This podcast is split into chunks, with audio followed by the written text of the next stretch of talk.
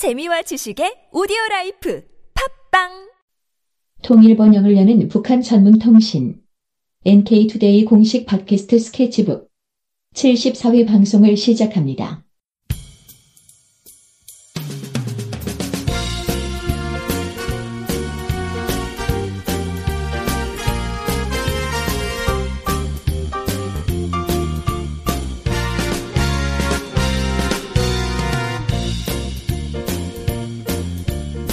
안녕하세요. 이동 기자입니다. 안녕하세요. 문경환 기자입니다. 네, 오늘은 개성공단 사람들 책그 관련해서 두 번째 이야기를 해보려고 합니다. 네. 여기서는 이번 얘기에서는 기업 관리자보다 노동자 대표가 더 우선된다. 그러니까 북한의 직장의 기업 문화, 음. 직장 문화, 노동 문화 이런 이렇게 얘기를 할 수 있겠네요. 네. 이 부분에 대해서 한번 얘기를 해보려고 해- 합니다. 예, 예. 북한은 직장이란 곳이 이제 좀 우리랑 달라요. 한국 같은 경우 직장이라고 하면 또 어떤 느낌이 딱 드시- 드시나요? 직장이란 그 어떻게 전쟁터. 어떻게 해야지 들어가 들어가는 곳이다. 뭐 아, 거 이거. 입사 시험을 일단 봐야죠. 그쵸. 그러니까 일단 이 대학을 나와야 이 취직하기가 좋고. 근데 요즘은 뭐 대학 나온다고 해서 취직되는 것도 아니고. 네. 어, 일단 자기 적성과는 관계없이 네. 일단 취직이 쉽게 될 수 있는 곳. 그래서 이력서를 막 뿌려요, 일단. 그렇죠. 예, 막 뿌려서 서류 합격된 곳에서 이제 연락이 오면 거기 이제 면접을 가서 면접 딱 통과하고 저는 사실 이제 어, 취직을 아주 쉽게 한 편이어가지고 음. 대학 이제 졸업하고 나서 제가 아는 친구가 먼저 가 있던 회사인데 그냥 벤처기업이었어요. 네. 그래서 거기서 이제 사람을 뽑는다 그래가지고 어 가서 그냥 면접만 보고 일을 했죠. 네. 음, 거기서 그때가 이제 한참 그 벤처 붐이 있을 때여가지고 벤처기업 좀 들어가기가 쉬웠어요. 음. 이력서를 냈는데 거기 이사가 이제 면접 보면서 써진 거 다 거짓말인 거 알아. 라고 얘기하더라고요. 아, 워낙 뭐 이력서는 일단 부풀리잖아요, 우리가. 네. 아, 이제 그렇게 바로 얘기를 하시다, 해- 하셨단 건가요? 네. 아, 그분이 그 하나회 출신이어가지고 아. 네, 군인이었거든요. 군인 출신이에요.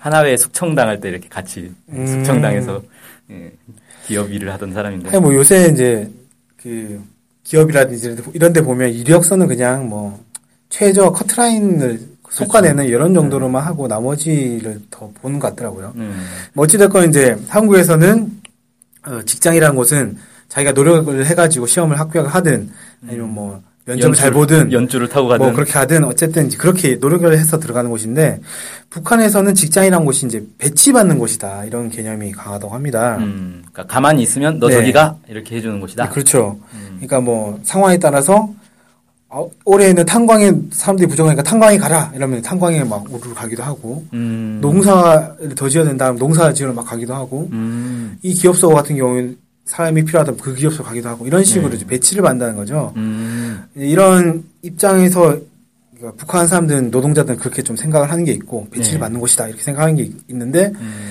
한국의 사람들 아니잖아요. 그러니까 네. 이 개성공단에 딱 가니까 이게 드러나기 시작한 거죠. 완전 차이가. 이상하겠는데요, 느낌이? 네. 그러니까 우리나라 기업 관리자들은 그렇게 어려- 힘들게 들어온 노동자들을 어떻게 관리할 건가. 음, 뭐 대체로 노동자들은 돈을 벌게 들어왔다 이렇게 생각을 하지 않습니까? 그렇죠. 그런데 북한 노동자들 은 아니잖아요. 예.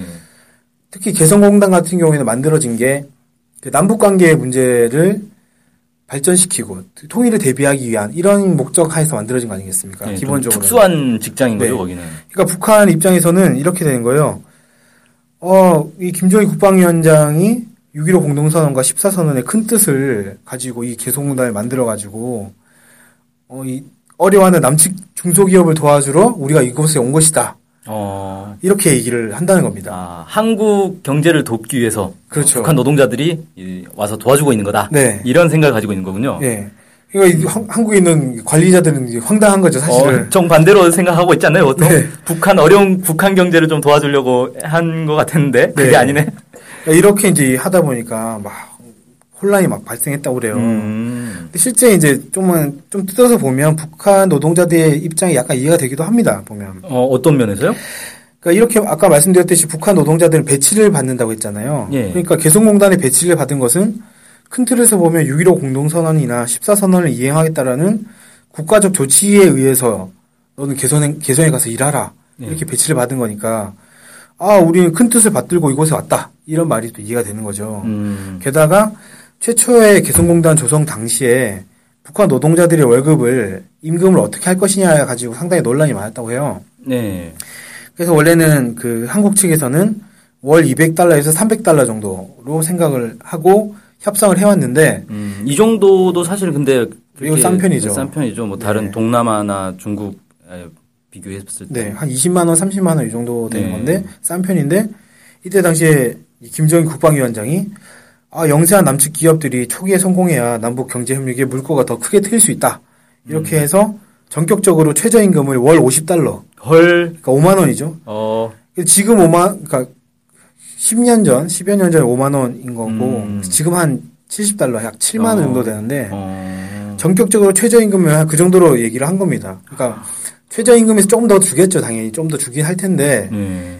200달러, 300달러에서 갑자기 뭐 4분의 1 그러니까 뭐 이렇게 원래 이제 거죠. 주는 쪽에서 기업 입장에서는 최대한 이제 낮은 임금을 주려고 하고 그렇죠. 노동자 쪽에서는 최대한 높은 임금을 받으려고 하는데 네. 협상이 이게 정반대로 돼 가지고 이 남쪽에 이제 기업 측에서는 아, 그래 한 2, 300 정도면 협상이 되겠지라고 생각했는데 오히려 이제 노동자를 제공하는 북한 쪽에서 50달러로 합시다 이래 보니까 정말 협상이 황당한 협상이 됐겠네요, 이게. 네. 그러니까 사실은 북쪽에서는 남쪽을 배려를 한 거죠. 북쪽 입장에서는 네. 배려를 하게 된 거죠. 음. 그러니까 이런 취지에서 보면 개성공단의 북한 노동자들은 국가적 조치에서 배치를 받았고 음. 그 다음에 낮은 임금으로 네. 한국 기업에서 일하고 하고 있으니까 오히려 한국 기업 돕고 있는 거다 이렇게 말을 음. 하는 게 이제 완전 이해 안 되는 상황은 아니라는 거죠. 일종의 뭐 자원봉사 형태로 지금 일을 하고 있는 그런 꼴이 돼 버렸네요. 뭐 자원봉사까지는 아니겠지만 어쨌든 뭐 거의 뭐 일종의 봉사가 네. 들어간 들어갈 수 있겠죠 그 사람들 입장에서는. 그러니까 우리 물론 이제 북한에서의 1달러와 한국에서의 1달러의 화폐 가치가 다르니까 네. 우리가 이제 1달러로 할 수 있는 거는 사실 햄버거 하나도 못 사 먹잖아요. 그렇죠. 이제 과자 하나도 사기 어려 네, 어려울 때가 그런 지금. 됐는데 북한에서는 물론 1달러로 뭐 더 많이 살 수 있는지는 모르겠는데 우리 입장에서 보면 한 달에 5만 원 주면서 일해라 그러면 이건 뭐 차비 식비도 안 나오는 거잖아요. 그렇죠. 거마비도 안 되는 돈 받으면서 이건 자원봉사죠 이게. 이거야말로 순수한 자원봉사지. 아, 흔- 흔히 요새 열정페이 뭐 이런 식으로 네. 얘기를 하던데 거의 이제 그런 식으로 된 겁니다. 네. 그러니까 네, 이런 부분은 아, 정말 다른 부분이면서도 우리가 인정을 해야 되는 부분이 있다. 그러니까 음. 북측에서 상당히 낮은 가격으로 일을 하고 있다라는 것은 인정을 해야 될 부분이 있다. 생각이 그러니까. 이렇게 보면 사실 그 최저 임금은 좀 이제 올려야 되지 않겠나라는 생각도 드네요. 네. 음, 지금 이제 초반에는 어쨌든 자리를 잡기 위해서는 최대한 혜택을 주겠다라는 입장에서 북한에서 최저 임금을 낮게 잡은 거니까 네. 지금 어느 정도 자리 잡은 거 아닙니까? 그렇죠. 음, 몇, 벌써 이제 몇 년이 흘, 몇 년이 흘렀죠 지금 이게 10년 흐르지 않았나요? 네. 10년 넘게 지났죠. 네. 그러면 이제 어느 정도 자리 잡았다고 보고 지금 이제 정상적인 최저 임금을 줘도 큰 문제 없지 않나. 그래도 사실 남는 거잖아요. 한국 그러니까 기업 이제 뭐 입장에서는. 예, 김진양 교수의 말에 따르면 한국 기업에서 한국 기업 중에서 개성공단에서 돈을 남기지 못하는 데가 없다. 음, 그러니까 다 돈을 번다 이렇게 얘기를 음. 하거든요. 그러니까 2010년, 2013년도에 한 6개월 정도 예. 개성공단 폐쇄됐었죠. 폐쇄 됐, 됐지 않습니까?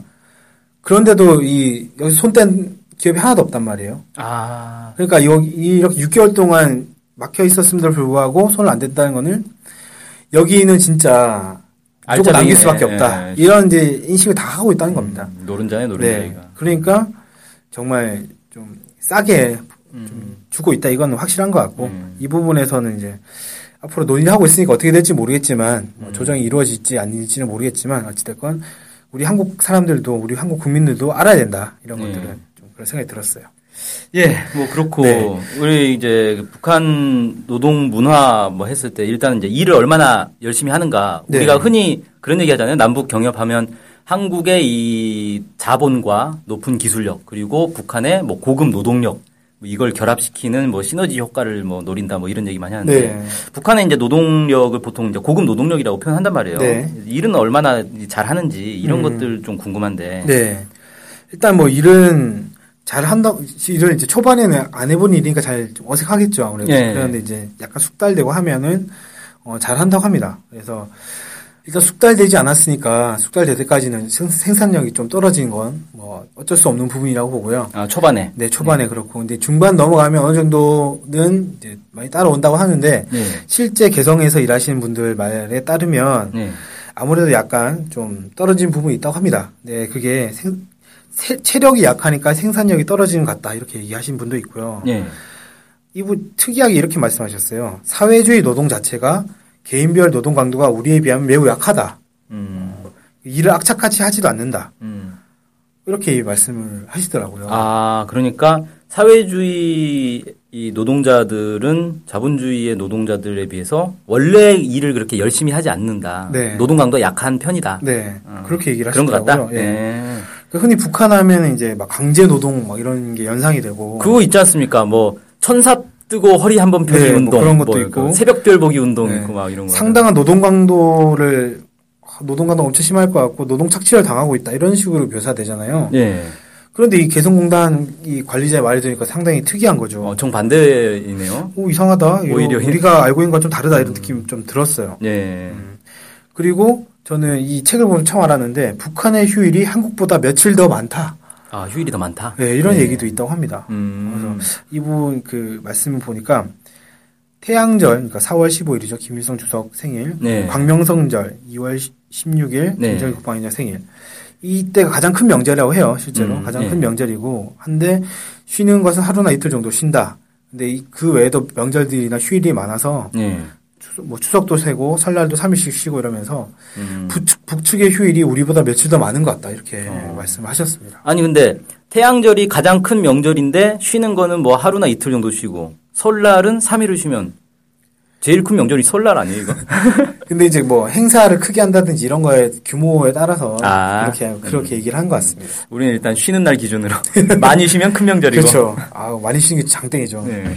어쨌든 뭐 그렇게 얘기를 하시고 네. 또 특이한 게 남성이 일을 적게 하고 여성이 힘든 일을 더 많이 한다. 네.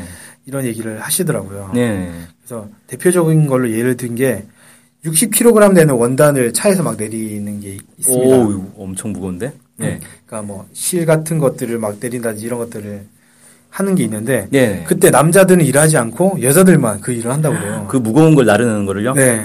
그래서 막 한국의 관리자들이 아니 어떻게 이럴 수가 있냐 네. 이렇게 막 나무라니까 마지못해 남자들도 좀 하고 음. 막 이랬다고 합니다. 아니 희한하네. 아니 왜 그러지? 이해가 안 되는데요. 글쎄요, 막 남자들이 잘 일을 안 하나 봐요. 어 아니 일단 일은 안 하더라도 무거운 걸 나르는 건 기본 이 기본 예의 아닙니까?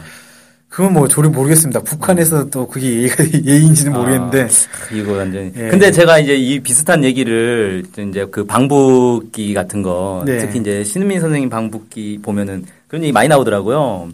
그 뭡니까 그 리어카 같은 거를 이렇게 짐을 싣고 이렇게 가는데 이 여자가 끌고 뒤에서 남자는 담배 피면서 그냥 따라간다는 거예요. 그래가지고 예. 뭐 저런 기- 경우가 다 있냐 막 흥분을 했는데 가다 보니까 더 심한 것도 봤대요. 여자가 리어카를 끌고 있는데 남자가 거기 타고 있더라고요.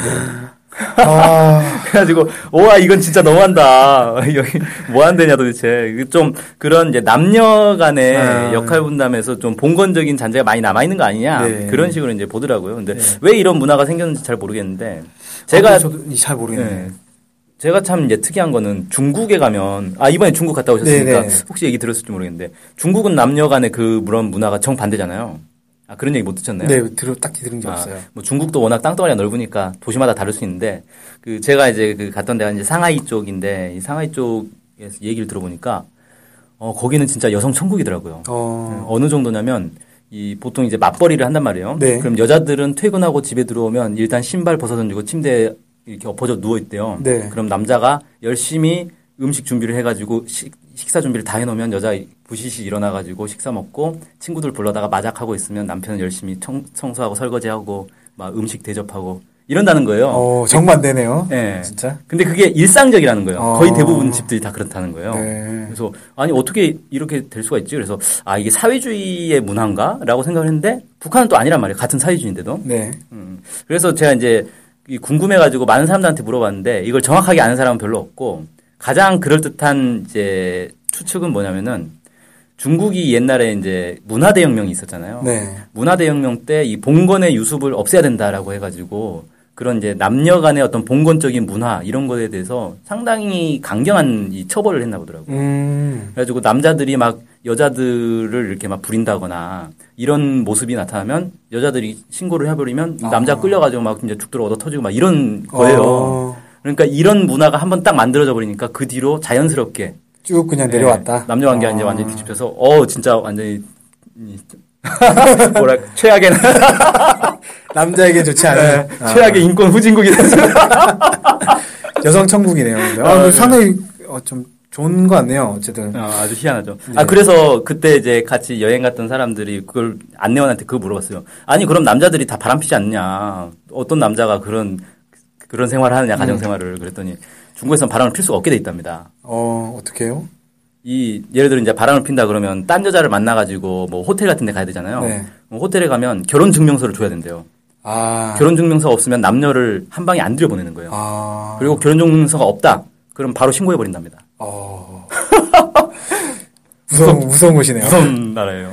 아, 상당히 그런 것들에 제약이 있네요. 네. 아. 근데 그래, 그런 제약은 있어도 조- 좋은 것 같다는 생각이 좀 들긴 하는데. 그쵸. 네. 나름 이- 나름 합리적이다? 예. 뭐 이런 생각도 좀 들고.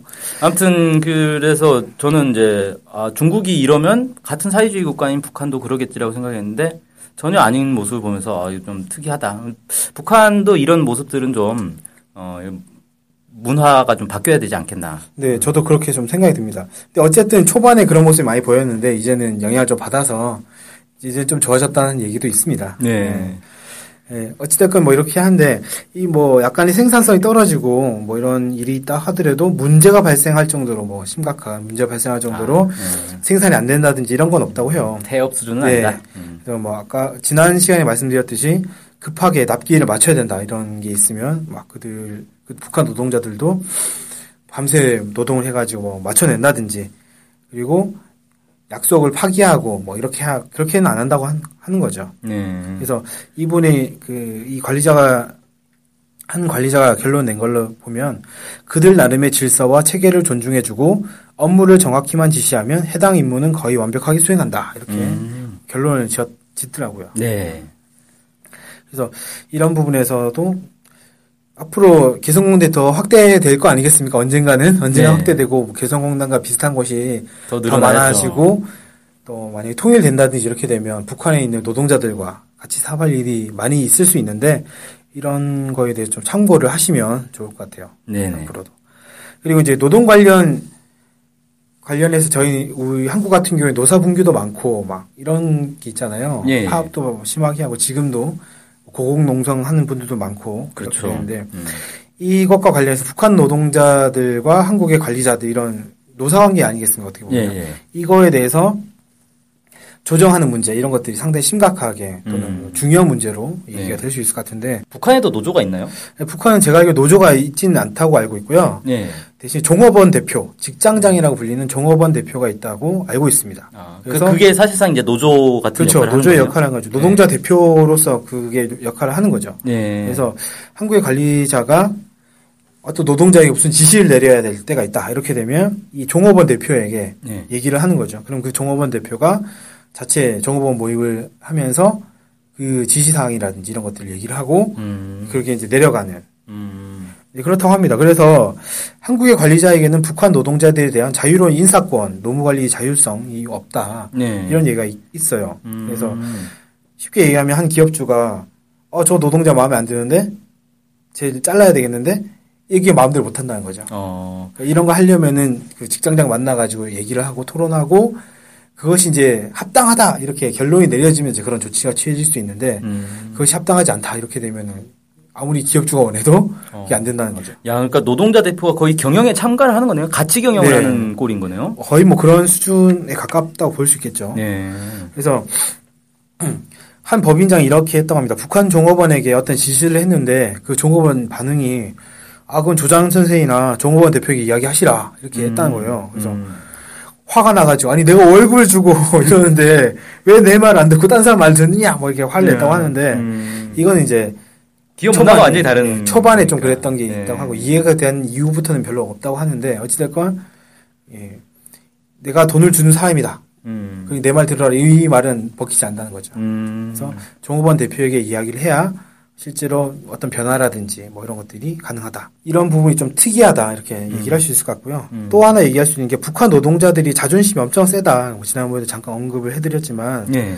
워낙 세가지고 공개적으로 문제를 지적하고 질책하면 네. 아주 민감하게 반응한다고요. 음. 그래서 그런 부분을 없애기 위해서라도 종업원 대표에게 이야기를 해야 그 대표가 이제 같이 살짝 얘기를 해주고 음. 이런 그러니까 부드럽게 얘기가 내려가야 이게 개선이 된다는 거죠. 음. 그래서 업무 지휘 체계나 이런 것들이 조장이라든지 종업원 대표를 통해서 진행되는 게 북한에서는 매우 상식적인 자연스러운 그런 문화라고 합니다. 야, 이거는 또 제가 알고 있는 거랑 약간 또 다른 게 네. 그 북한에서는 이 비판 문화가 되게 활발하게 있잖아요. 네네. 그래서 이 아랫 사람이 윗 사람한테 이렇게 비판하는 게 아주 자유롭게 자연스럽게 된다 그러더라고요. 네. 그래서 그런 거 이제 윗 사람들이 지금 직급이 높은 사람들이 뭐 자기 아래 단위에 있는 사람들의 비판을 받는 것도 그렇게 막 그거 가지고 막 이상하게 생각한다거나 그런 것도 전혀 없고 음. 그래서 실제 이제 탈북자들이 한국에 와가지고 이 적응 못하는 것들 중에도 직장 생활에서 적응 못하는 것 중에도 그런 게 있거든요. 네. 그러니까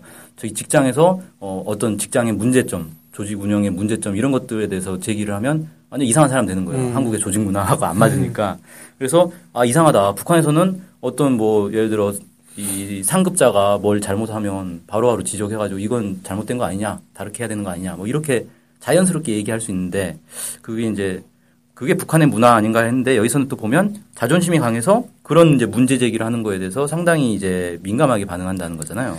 근데 저는 그거 같아요. 차이가 뭐냐면 그 북측에 있는 기업이냐, 예. 한국의 기업에서 일하는 노- 북한 노동자냐 이 차이가 아닌가. 그러니까 아, 그러니까 한국에 한국 한국에 있는 관리자가 그렇게 지적을 하면 그 북한 노동자가 민감할 수밖에 없지 않을까. 아, 자존심이 상하는 문제가 생긴다. 네. 같은 이제 북한 사람들끼리 서로 네, 그렇게 지적하는 건 문제 안뭐 되는데. 북한 기업 내에서 그런 식으로 하는 거는 말씀하셨듯이 뭐 상호 비판이나 이런 것도 체- 좀 체계화돼 있고 하다 보니까 그런 것들은 자연스러운 건데 한국의 관리자가 그 비판하고 하는 거는 약간 이제 체제 문제도 있지 않습니까? 약간 음. 그런 민감한 부분이잖아요. 그러니까 거, 거기서 지적을 받게 되면 상당히 좀 곤란하다든지 민감하다든지 이럴 수 있지 않겠나 이런 저는 아. 그런 생각이 들었거든요. 아, 보면서. 예, 그렇게 보면 또 맞네요. 네. 음. 저는 그런 이제 입장에서 이렇게 되고 있는 게 아닌가 이런 생각이 좀 음. 들었습니다. 네. 예, 어쨌든 한국과 북한의 기업 문화에 대해서 오늘 잠깐 얘기를 해봤고요. 네. 앞으로 매일매일 이렇게 좀 마주치는 곳에서 많은 사람들이 배워왔지 않습니까? 배우고 배워오고 있지 않습니까? 네. 더 늘- 늘어나가지고 음. 한국에 있는 우리 국민들도 많이 배우고 북측에 있는 노동자들도 한국에 대해서 많이 알고 음. 이런 공간이 좀 더 많이 생겼으면 좋겠다 이런 생각을 하게 됐습니다. 네. 아유, 오늘 방송하느라 고생하셨습니다. 네, 감사합니다. 안녕히 계세요.